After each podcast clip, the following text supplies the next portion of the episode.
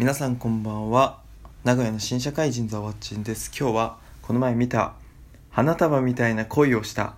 という映画のお話をしたいと思います。いやこれね本当に良かった。あの本当に良かった。2回言ってしまった。っていうくらいマジで良くて、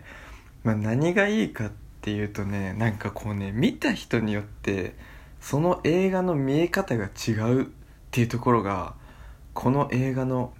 めちゃくちゃいいところだと思います。まあ男女で見え方違うだろうしそれまでの経験とかでも見え方が違うだろうし本当に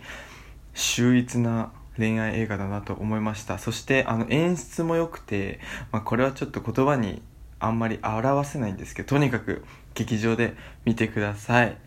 はいということであの私は学生時代に映画館で4年間アルバイトをしてそこそこ恋愛映画を見てきたんですけどもうこれが一番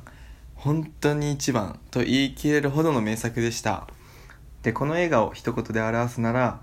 恋愛のリアルを凝縮した映画と言えると思います。あの綺麗な部分だけを描くのではなくて男女の考えの違いだったり学生から社会人という立場の変化から少しずつちょっとずつねこうすれ違う2人をとってもリアルに描いています。なんかよく友達のなんだろうな僕新社会人なんでその学生が社会人になった時に別れたとかそういう友達の話の具現化がこれみたいな映画でした。でこの映画は友達と見るんじゃなくて一人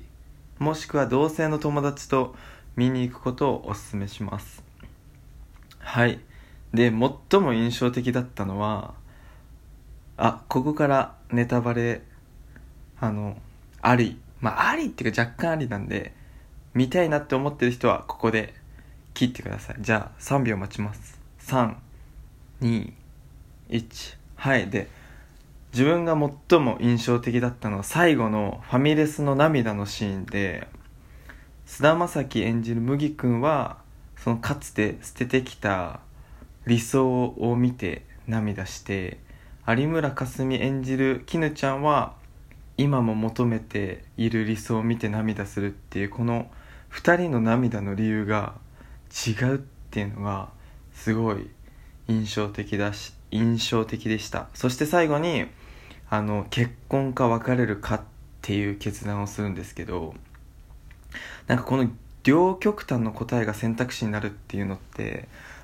あの社会人ならではだなと思って学生だったら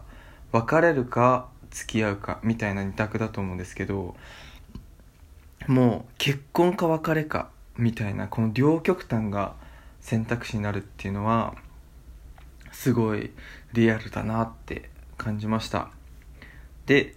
あの YouTube では花束みたいな恋をした考察と検索するとさまざ、まな人がなるほどという工作をしているのでこれを見てね1回ネタバレしてから見るもしくは2回目を見るっていうのもありだと思います本当にね、これはもう見なきゃ損とも言える映画なので、ぜひ、ぜひ、劇場で見てください。こんなに、あの、宣伝してますけど、僕には一切お金入ってないので、っていうくらい本当に良かったです。それでは皆様、おやすみなさい。